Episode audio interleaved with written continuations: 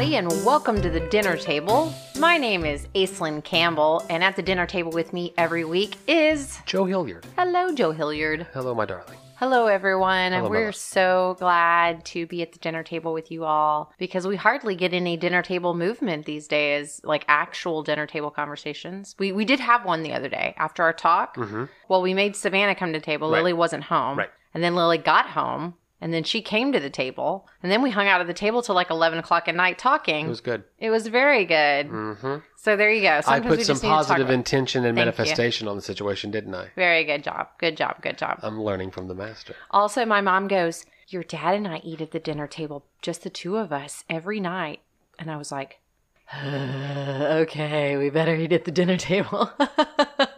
It was funny because we didn't discuss whether we would or we wouldn't, and I assumed that we wouldn't. So I put your dinner on the coffee table where you had been sitting, and then you got up and started clearing off the table. uh huh. And I thought to myself, oh, I think we're eating at the table. It was a, Well, you set my food on the coffee table, and then all of a sudden there was a dog in the middle of it. sure. Because that's what's happening in our life right now. Yeah, that reminds me. The other day, you were digging for something in the produce drawers, one of them, and I guess at the bottom you found.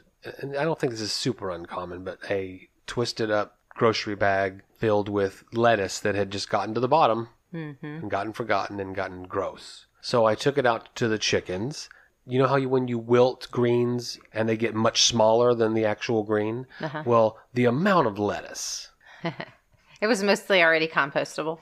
Certainly, but it was a big waste. the interesting thing about me is is that I go to the effort to like tediously hand harvest.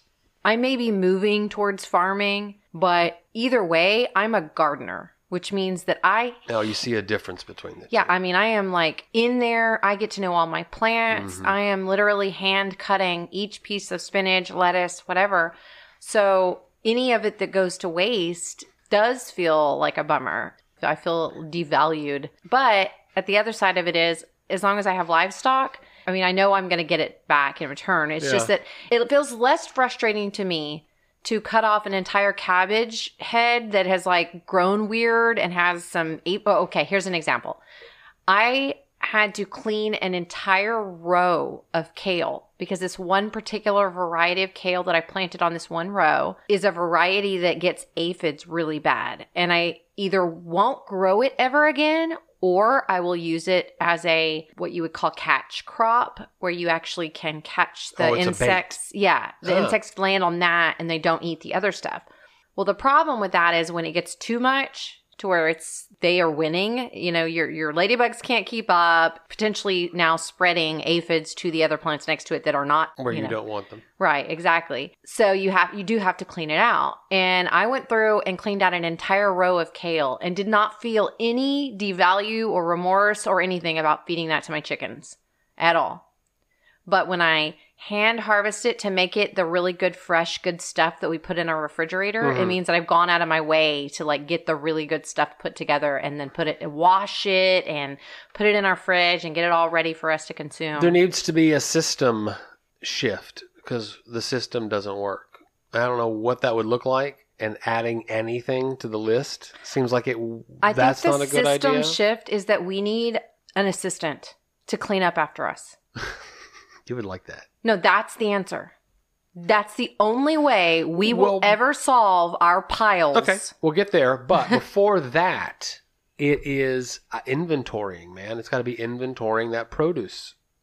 I know. I, I knew you'd roll your eyes because how many times have we tried to do that in some form or fashion? But I'm telling you, Yeah, and you're the one that you're the one that doesn't do it. You're the one that says, "Okay, we're going to do this thing." And I go, "Okay." And then I start doing it and you do it one day and then you never do it again. Okay. Well, then I'll use this as an opportunity of accountability. Let's go one more round. Take a big bag. At least at least a big bag that I am surprised by because there could be some planning in the system whatever that system becomes where this is reserved for the chickens i'm going to go ahead and take it I out to them but not you the but not surprise huge bag of lettuce that you didn't use I can tell you the answer to the bag of lettuce that didn't get used. Mhm. You have to make a salad with every single meal. well that would certainly up the amount of lettuce moving through the kitchen no doubt hmm But with every meal, some meals don't scream, I need a salad next to me. They just don't. Every day you need a salad. You need to eat fresh raw vegetables every single day. Future dinner table talk ethic. Uh, Every day Sure. you need a salad. Every day you need a salad. I dare anybody to look that up and challenge me on it. And when you're literally getting hand served a salad that's already made with all of this beautiful mixture of like 10 different kinds of young baby greens and lettuce, and then you've got a few cherry tomatoes over here that you can just grab, and then like one carrot, cut, cut, cut, Oh, one it's radish, easy to cut, make a cut, salad cut. in our house. Boom, done. Beautiful, amazing salad. So easy to make. So after I had this cathartic moment with a rejuvenation in the notion of really using what's in the house, uh, there's a pair of panties on the ground in the backyard. Oh, you did. I didn't want you to see those. Uh, I didn't suspect foul play. I just thought it was hilarious. so how'd they get there? Uh, the dog is mm. a He's a panty eater. he's a panty. He's a- what do you call it? panty he's raid? He's a panty not- raider. it's not just panties. He eats unders too, because he'll get yours also. But he also loves socks. Yeah, he loves socks, and I'm going to tell you. Oh my god, so many socks. Right now, I've got 15 half pairs of socks in my sock drawer, hoping that we uncover the nest of their partners. I don't have any matching socks right now. I'm sorry. I'm gonna do everything I can to keep him from pooping on the floor anymore. Yeah. Eating anybody's socks, especially anyone's underwear. And displaying them for the neighbors to see. If there's a pair of panties in the backyard, I want to know how they got there ahead of time, and I want to have been there when it happened. Well, every week you get to listen to me talk about something I'm doing in the garden, something I'm harvesting, something I'm learning from the garden. And I'm curious if some of you would actually like to go down the rabbit hole of gardening with me a little bit deeper. If you have an interest in that, I would love it if you would join me on my Facebook group called It's Just Aislinn. We'll drop the link in all the things we're doing so that you can go and check that out. See you there. We did that thing we do, where you list the ingredients that you had available. you go, yeah, I have some beef. We could we could do beef, and I'm like, okay, cabbage, Chinese cabbage, broccoli, beef, and I'm like saying these things out loud, and you're like, stir fry. I'm making a stir fry, and I'm like, could we please do it with like different flavors? Mhm. And then I go to Google, yaki soba, broccoli bok choy recipe, a one pot Right. yakisoba. Noodles instead of rice. Right, that's Noodles. the thing. A yakisoba means that it uses soba noodles. Soba Uh-huh. noodles include um, it's buckwheat, Uh huh. which technically probably doesn't have gluten in it, but uh, the ones that are sold locally are a mixture of buckwheat and flour. Uh-huh. So I just subbed them with uh, one of our grain-free noodles that we found that we like a lot. So we didn't But the- ha- the- technically have yakisoba. No, we had the grain-free version. Gotcha. Yeah, Okay. and if you could find a hundred percent buckwheat noodle, it would have worked out. I can do buckwheat.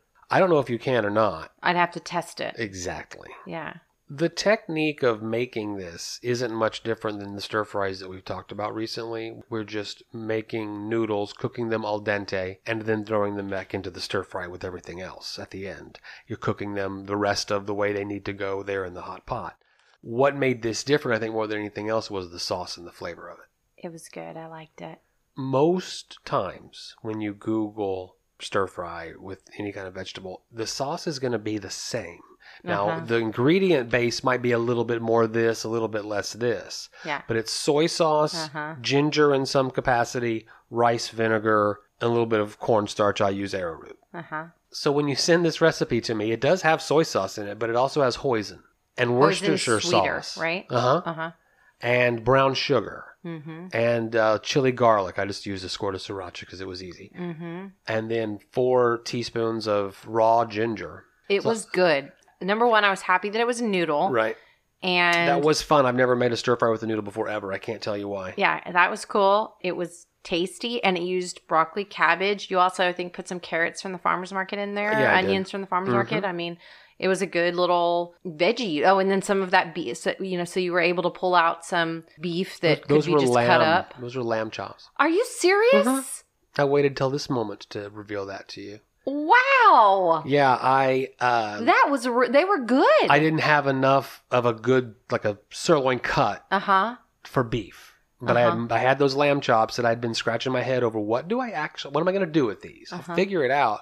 But maybe I could sub them in here, and will it be much of a taste difference? It wasn't a taste difference. Yeah. So that was lamb. How cool is that? Uh, you're That's diversity right there. Uh-huh. You know, I love some diversity. Well, we have those two meat vendors at the farmers market. Anytime that they bring anything that's new, I'm going to buy it the first time. I've got lamb liver out there that I got to do something. I with. know you need to do something so it doesn't get frostbit. Yeah.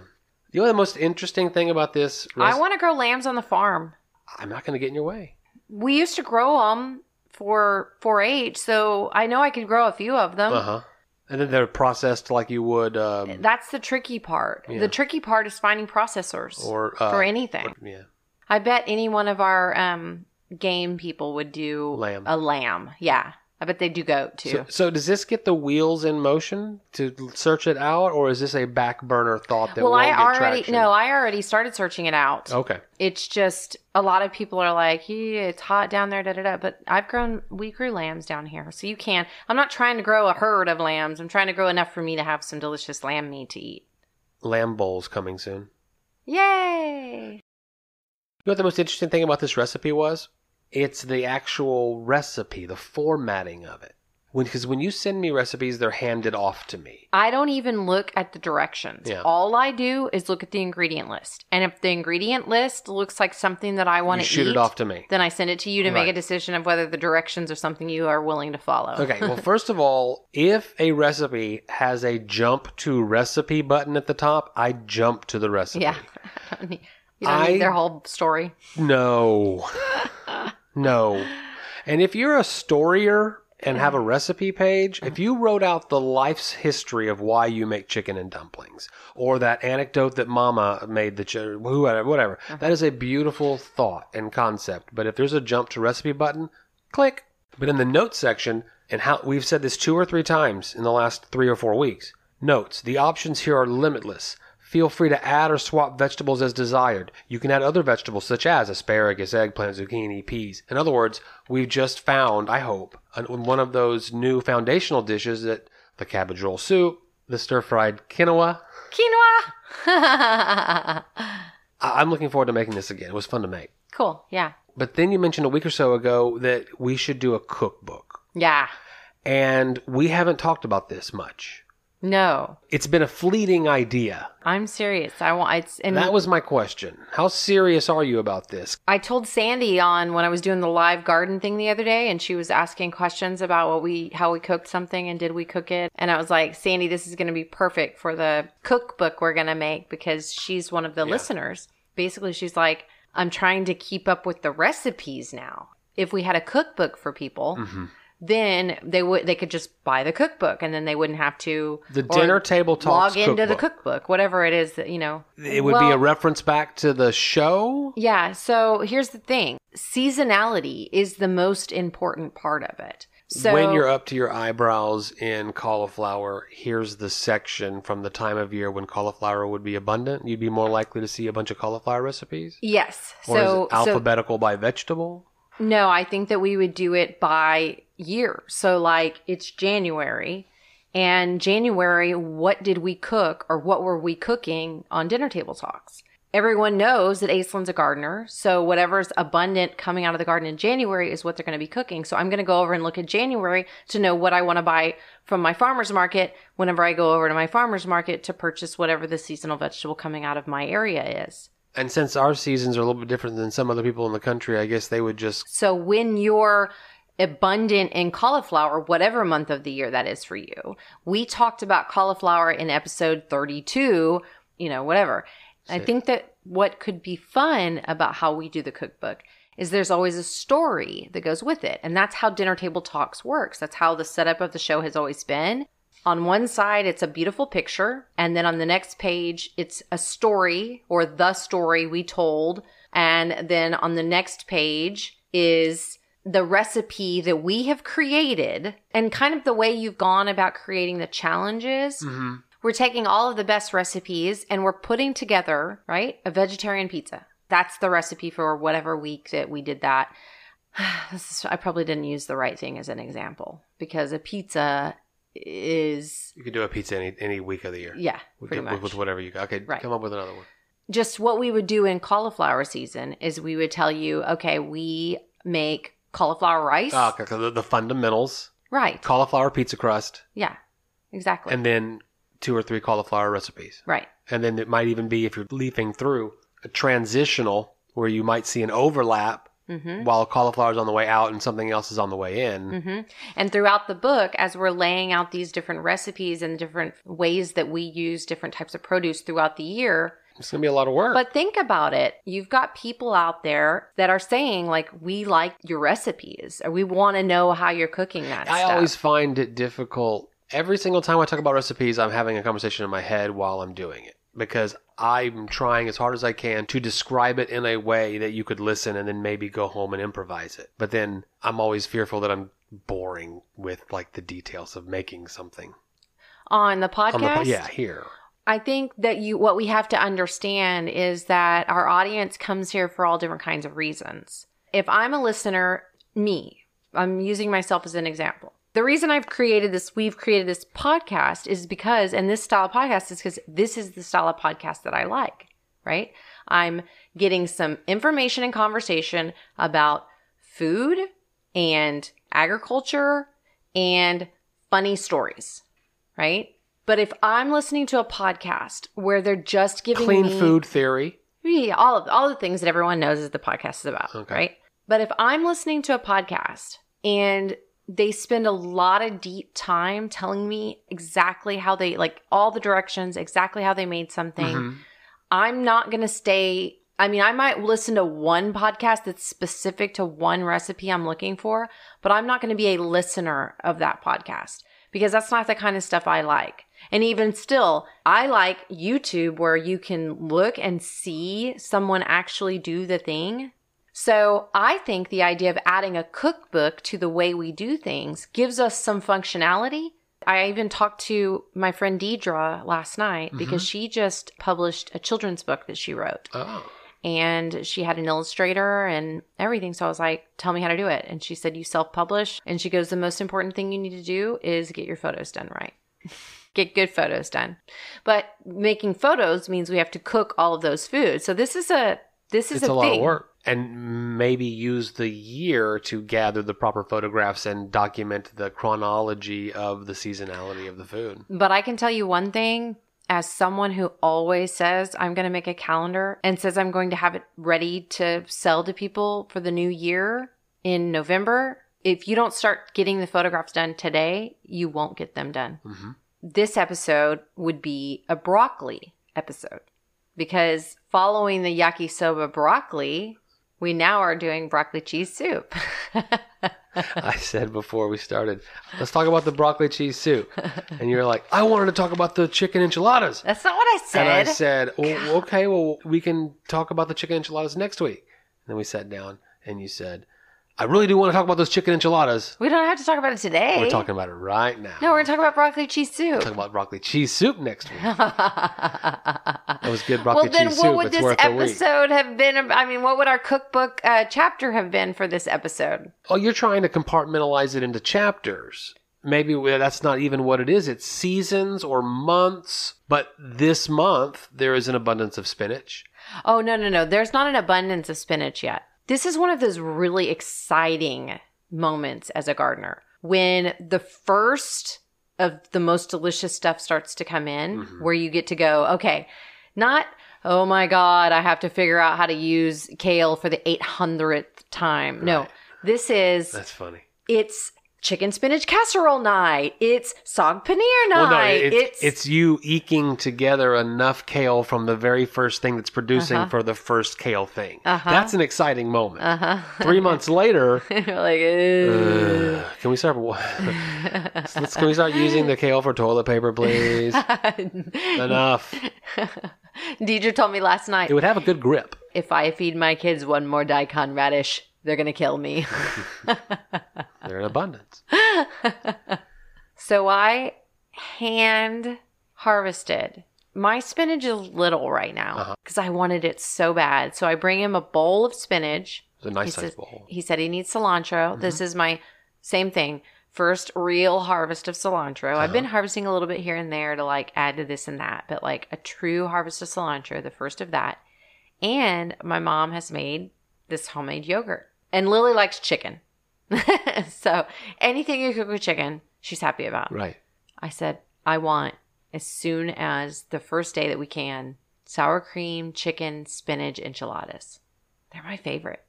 I can't wait to ask you how they were. But this dish is one that really messes your kitchen up.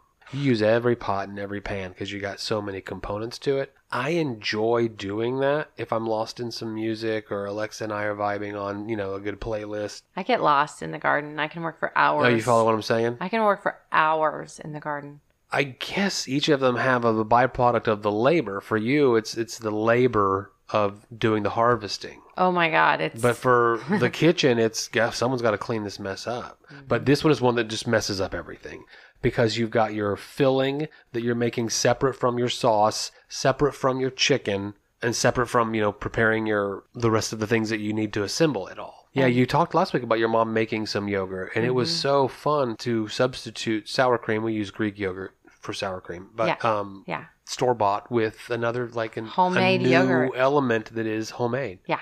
I'm very happy that she's everybody's happy that she's making that. Yeah. It's good stuff. Sour cream chicken enchiladas Uh-huh. is one of my favorite dishes and I can't it's not something I can eat out, you know? So it's like a special dish. I added mushrooms to this. That wasn't in the recipe? No. No, it was in the recipe. I'm just saying that we added it to what we had. We go, went to the grocery store to buy something Oh, on purpose, yeah. and that was mushrooms. When you make your filling, you use them with butter, onion, garlic, some of the chicken broth from the freezer, your spinach, cream cheese, and then the cooked chicken, right? So you that becomes like a really thick, like real thick. Mm-hmm. So then you take your tortilla, grain free for you, and that was where I took one weird sidestep that I hadn't prepared everybody for. I made two batches, Mm-hmm. one for the girls and one for you and I. You and I's would have the grain free tortillas. Theirs would not have mushrooms in the filling. They don't like mushrooms. Uh-huh. But then everyone got confused on which was which, and the ones that were made specifically for you got eaten by someone else. But that's that's that's that's another story. But then separately, you're making your sauce, which you know, lime juice, chicken broth, more garlic, and then here's your yogurt and the chopped up cilantro all together to make the sauce that you ha- Oh. hand roll each tortilla, right? Uh-huh. the- lay them out into the pan and then pour that sauce on top. uh-huh. Then you pour your grated cheese on top of it. I love it. It was real good, and it was real good left over. It was awesome. That's one of those things where you regret not making double and freezing and putting some away. Yeah, but at the same time, because we didn't get like overloaded on it, we'll be excited to have it again. Because before too long, I'm going to have a lar- large spinach and I'll have to harvest it all really fast because it's getting warm already and you can't leave spinach warm. So I'm just going to have all this big spinach that's like coming in. So I hope you're ready for making some saag paneer because Totally. Coming. Last week, you said that you think that you're okay on rice. I th- yeah, I so feel I was good like, about it. andale, let's make some Mexican rice. That's when you toast the rice, not toast, Oh, but that's lightly to- right. toast the rice uh, in Yes. oil, the the uncooked rice. And when it gets a little golden and starts to puff up, you add broth and tomato sauce and you know some other things, and then lid it, and you make the rice that you're going to get in the Mexican food restaurant. Did you put any of my fresh tomatoes in there? No, I did not. I was curious. I have some coming on now. Like they're starting to show up a lot of them. Bring so 'em. they're going to keep yeah. coming and coming now and at this okay. point. Okay, so you back to what you talked about earlier. Here come some tomatoes. Mm-hmm. When can I assemble enough to make? Sorry, honey, I'm making it a big bowl of Sure. spaghetti. Sure. marinara. Marinara. I already have basil that's starting to put leaves on, so I'm going to have basil. It's funny. We're like, uh, oh, Lily. Lily was like excited. There's fresh cauliflower coming into the house. So she's like eating fresh cauliflower with your homemade ranch. And then she asks me, oh, she comes in and she goes, there's this recipe blowing up on TikTok where they put feta cheese and tomatoes and um, like a bruschetta. no, it's like a it's like a sauce. Like you put it all in a pan and then you cook it down and then you just toss your noodles into it. Okay, And it was basically Tell to- tomatoes and feta send me the and basil and whatever. let's do it. And so we started talking about it, and she's like, I can't wait. Like, she's excited about cucumbers. She's excited about tomatoes. She's like excited about the fresh veggies coming, starting to, the ones she likes the best coming out of the garden. I love it when the kids make requests and we can fulfill them in the kitchen. Totally. And now it's time for table topics. Table topics. What's the maximum amount you would pay for surgery on a pet? Oh, fantastic question. Indeed. A little boy here hmm Our little boy. gets some situation. But whatever it is, he has needs a surgery. Well, let's just put it this way. Uh, Can we blah, also blah. say that we already have taken an emergency room visit with this little dog eating shit it shouldn't be eating? Yeah, and I'm so far removed from being a pet owner. That was like a few days into this adventure. It was. and I was. And I- not I- I- only that, they, but our could have said any price, and I wouldn't have been surprised. They could have said this is going to cost four thousand dollars. I wouldn't have been surprised. They said, "Oh, this is this is routine. It's eighty bucks." I, that wouldn't have surprised me either. yeah. What did it turn out to be? This is a good baseline. You paid it. I don't remember. Two eighty. Yeah, something like that. Okay, so I'm okay paying two eighty. Yeah. I don't want that to happen again. I always have a hard time with this question. Now, first of all, I haven't had a dog like this before. I'm about to have this dog for 18 years. Mhm. And I mean, they live a long time. Right? And I'm already in love with them. Yeah, I know this. So it changes potentially my whole farm dog, farm animal mentality about the whole thing. A few hundred dollars, and if it costs more than that, and we're just we're not. we It's a farm dog. anymore. We- we- right, It's not an investment. right, Mhm. exactly. Even Yeah. that sounds ugly. Yeah, there, there, is there's potentially some hate mail. There's val- yeah. There's we're, I- we're placing monetary value to life, Mm-hmm. sentient life. But but people don't want to hear how I feel about all of that kind of stuff across the board, not just for pets. So we won't go down that rabbit hole. But We're hemming and we're hawing right now. oh no, I treat animals like animals. Okay, so if But I've never had a baby. well, I know like that's where you were before. going with it. So if the bill the other night had been a thousand dollars, I would have said to myself, "It's a good thing that we can afford to solve this problem and move on." two thousand life." dollars. I don't know. Let's leave it right there. This little guy, you know, what would I do? Like, you know. Imagine how you'll feel six or seven years from now when he's like dug in, dug in. Right, exactly. hmm Exactly. I have know. a distant relative that spent thousands on some cancer surgery type stuff for a beautiful golden See, left. I wouldn't do that But it's for also a function. It's also a, so, it's so a function also of yeah. It depends on what it is. Yeah. Yeah. Depends on what it is. Because for me, quality of life is more important than If I was a listener, I would be deeply dissatisfied with how well we've answered this question.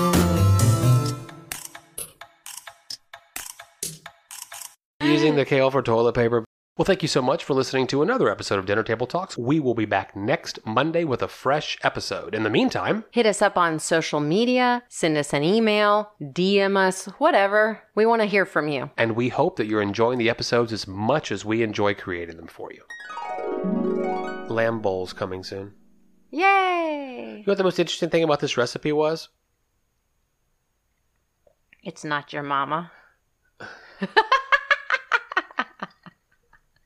I don't- I don't know. that's fine. I- Sometimes you just have to laugh and be silly, right?